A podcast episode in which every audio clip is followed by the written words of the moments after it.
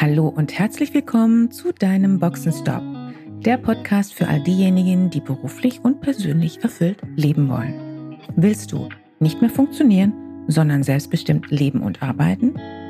Wieder Begeisterung für das Leben spüren und den Mut haben, dafür etwas zu tun? Dann bist du hier richtig. Und jetzt wünsche ich viel Spaß mit all den Themen, die dich hier erwarten.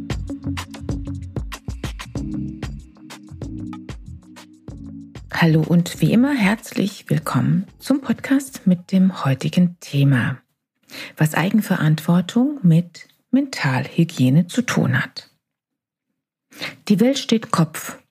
Wir befinden uns laut offiziellen Angaben mitten in der zweiten Corona-Welle. Komplette oder teilweise Lockdowns in den verschiedensten Ländern dieser Welt. Hinzu kommen vermehrt islamistische Attacken europaweit.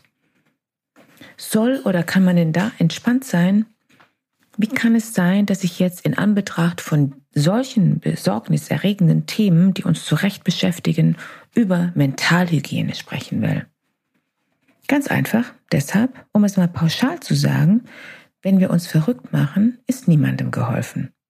Und wenn wir selbst nicht gut für uns sorgen, können wir auch schlecht in unserem Umfeld positiv wirken. Geschweige denn unsere gesetzten Ziele weiterhin verfolgen.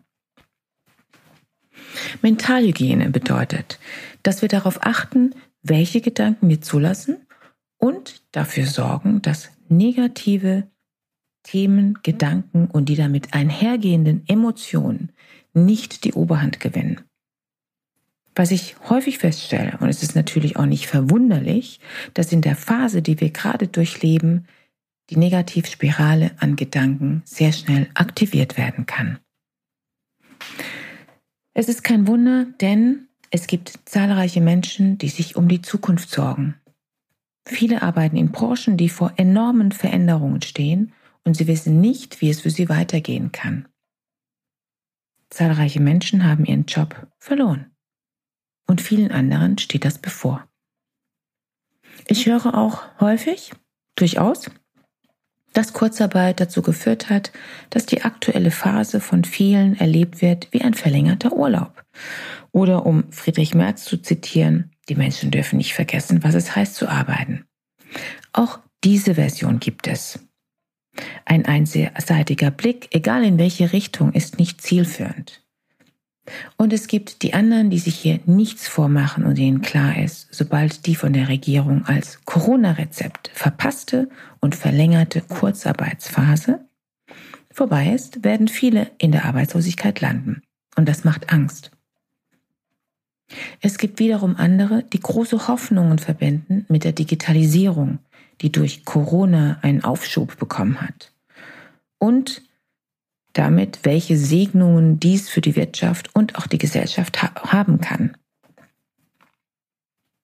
Hinzu kommen außerdem viele Ängste, die die ungewisse politische Situation betreffen und den Angst vor dem Terror. Und weiter will ich die aktuell brennenden Themen auch gar nicht vertiefen. Wahrscheinlich hast du schon bemerkt, welche Spannung, Anspannung sich alleine bereits breit gemacht haben, während ich diese Themen aufgelistet habe.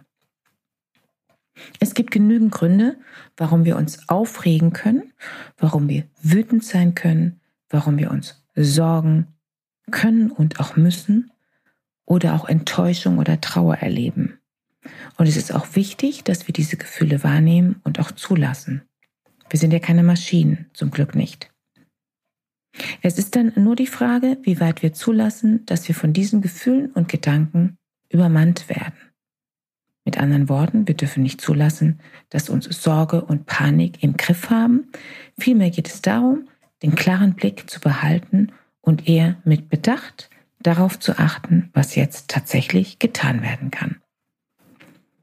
Davon abgesehen es ist ebenfalls wichtig, dass wir informiert sind über die Geschehnisse und ich möchte gerne jeden und jede dazu ermutigen, sich selbst und eigenverantwortlich ein Bild über Situationen und Themen zu machen. Ich erlebe nicht selten, dass Menschen nur einer Nachrichtenquelle folgen und dann gerne mal das wiederholen, was der jeweilige Kommentator dort zum Besten gab. Das heißt, ohne sich tatsächlich selbst eigenständig ein Bild von einer Situation gemacht zu haben. Das scheint mir sehr gefährlich zu sein.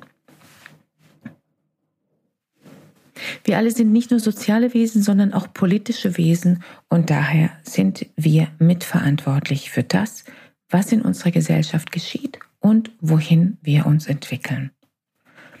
Auch wenn wir schweigen, sind wir mitverantwortlich an dem, was geschieht, was passiert oder eben nicht passiert. Auch das ist ein Teil von Selbstverantwortung und Verantwortung für die Gesellschaft.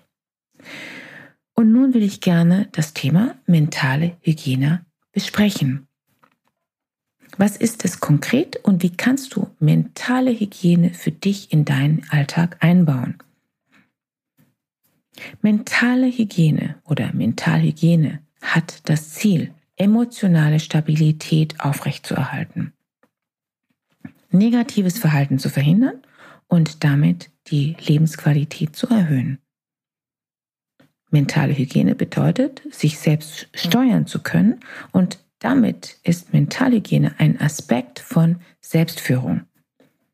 Ein angemessener Umgang bzw. die Steuerung von Emotionen ist davon ein wichtiger Teil.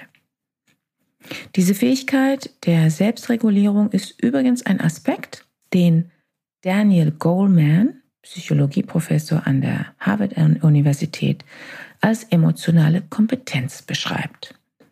Sein Buch hierzu wurde bereits 1995 veröffentlicht und wurde zum Bestseller.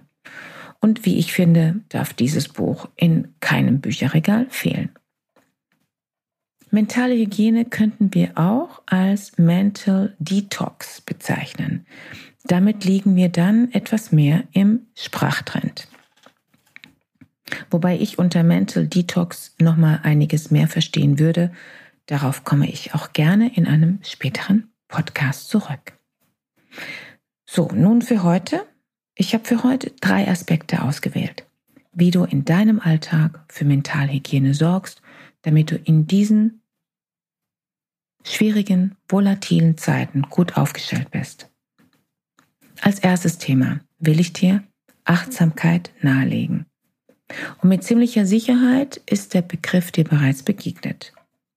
Und nein, das ist kein esoterisches Accessoire. Achtsamkeit ist eine Kompetenz, die uns befähigt zu einem bewussteren Umgang mit uns selbst und mit anderen. Achtsamkeit kannst du trainieren und wirst bereits nach einigen Wochen den Unterschied merken. Was genau tust du, um das zu erreichen? Beispielsweise folgendes. Halte mehrmals am Tag inne. Vielleicht, falls es für dich sehr ungewohnt ist und dir schwierig erscheint, lass dich mit einem Reminder in deinem Outlook, in deinem Kalender daran erinnern. Ich empfehle dir dreimal auf jeden Fall drei bis fünfmal am Tag, das wäre ein guter Anfang, um dies zu praktizieren und auf Dauer in deinen Alltag zu integrieren, sodass du danach auch kein Reminder mehr brauchst. Jedes Mal, wenn du innehältst, mach dir bewusst, was du gerade tust. Lass deinen Blick bewusst schweifen in deine Außenwelt und auch nach innen. Beobachte deine Gedanken. Nimm diese einfach nur wahr, aber bewerte sie nicht. Und vor allem lass diese einfach, diese Gedanken vorbeiziehen und spring nicht auf jeden Zug auf. Denn das ist unsere Tendenz im Alltag. Beobachte sozusagen dich selbst bei dem, was du gerade tust und was du gerade denkst. Nicht mehr und nicht weniger. Nimm deine Gedanken wahr, lass sie vorbeiziehen, aber lass dich bitte nicht von ihnen verführen dich gedanklich und es bedeutet gleichzeitig emotional mit ihnen zu beschäftigen. Es klingt banal. Wer damit beginnt, wird häufig feststellen, dass es manchmal eine ziemliche Herausforderung sein kann, sich darauf einzulassen. Ich will dir auch nicht vorenthalten, welche Belohnung am Ende für dich wartet, wenn du das gut für dich schaffst und wenn du einfach dran bleibst. Wenn du diese Übung regelmäßig, am besten täglich immer mal einbaust, dann wirst du bereits nach wenigen Wochen merken, du wirst insgesamt ruhiger, gelassener und kannst innerlich zu deinen Gedanken und Gefühlen auch eine Distanz einnehmen. Und genau darum geht es. Sich nicht mit den Gedanken und Gefühlen zu identifizieren, sondern die Wahl zu haben, sich seine Gedanken mit Abstand betrachten zu können. Du bist deinen Gedanken und Gefühlen nicht mehr ausgeliefert. Kommen wir zum zweiten Thema. Vielleicht kommt dir das sehr bekannt vor. Viele starten den Tag mit denselben Routinen. Sobald der morgendliche Weckruf sie zum Aufstehen bringt, vielleicht ein Sprung aus dem Bett oder vielleicht eher ein langsames äh, Herauskriechen, der Gang zur Kaffeemaschine oder unter die Dusche und für sehr viele ganz häufig der erste Griff zum Smartphone. Erstmal checken, was ist passiert auf der Welt und welche Nachrichten kamen über Insta, WhatsApp, Twitter, Facebook und Co auf deinem Smartphone an. Willkommen im täglichen Wahnsinn. Pardon, aber genau das ist die Routine, die es zu unterbrechen gilt. Sehr viele werden dadurch auch erst so richtig wach. Kennst du das auch? Du wirst beim Lesen von manchen Nachrichten schon so wütend, bevor du eigentlich richtig wach bist. Mein Eindruck ist, dass viele geradezu schon süchtig nach diesen Gefühlen sind. Aber wenn du in diesen Podcast hörst, gehörst du wahrscheinlich weniger zu dieser Sorte Mensch, sondern willst ernsthaft an deinen Routinen und Verhaltensmustern etwas tun. Routinen am Morgen können sehr wohltuend sein und ein Gefühl von Stabilität geben, Sicherheit, Identität. Umso mehr in einer Welt, die Kopf steht der Griff zum Smartphone gehört nicht zu den Routinen, die uns gut tun. Denn damit liefern wir uns sofort der Außenwelt aus, ohne überhaupt begonnen zu haben, mental in der realen Welt angekommen zu sein. Daher starte den Tag zunächst damit, dich mental auf den Tag einzulassen. Nimm dir erst einige Minuten Zeit für dich, um in Ruhe für dich anzukommen. Fünf bis zehn Minuten wären auf jeden Fall ein guter Anfang. Plane dir feste Zeiten ein, um Nachrichten zu konsumieren, aber tue dies nicht als erstes am Morgen. Ob du morgens zunächst meditierst oder dich einfach mental auf den Tag einstimmst, ist dir überlassen. Ich empfehle dir, dir morgens in deine Einstimmung bereits zu überlegen, was du an diesem Tag einbauen kannst, um etwas zu haben, worauf du dich freust. Und natürlich ist es wichtig, dass du diese Selbstverpflichtung auch einhältst. Jetzt stehen uns nicht jeden Tag viele verfügbare Zeitfenster für private Vorhaben zur Verfügung. Aber vielleicht ähm, habe ich oder hast du mittags eine halbe Stunde Zeit für dich. Ich beispielsweise, wenn ich eine halbe Stunde Zeit habe, plane ich gerne diese Zeit ein, an der frischen Luft zu sein. Natur und frische Luft sind immer gut, um das Gehirn zu durchlüften. Wenn ich mehr Zeit habe, vereinbare ich vielleicht einen Lunch mit jemandem, mit dem ich mich gerne austausche. Und falls ich gar kein freies Zeitfenster habe oder mir alles zu eng getaktet wäre, plane ich dann eben für den Abend etwas Schönes ein.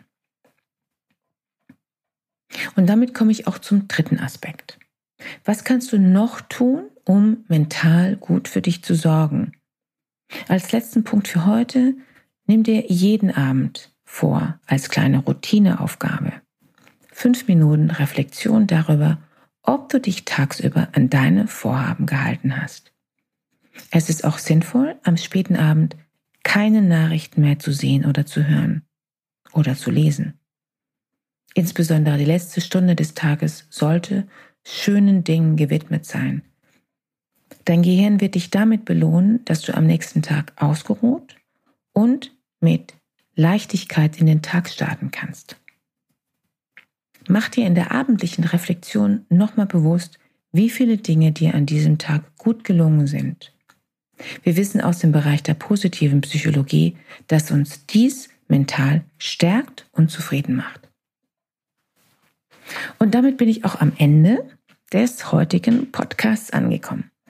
Ich wünsche dir, dass du mit diesen kleinen Tipps in dieser Zeit nicht kopflos wirst, sondern emotional stabil durch diese Wochen und Monate gehst.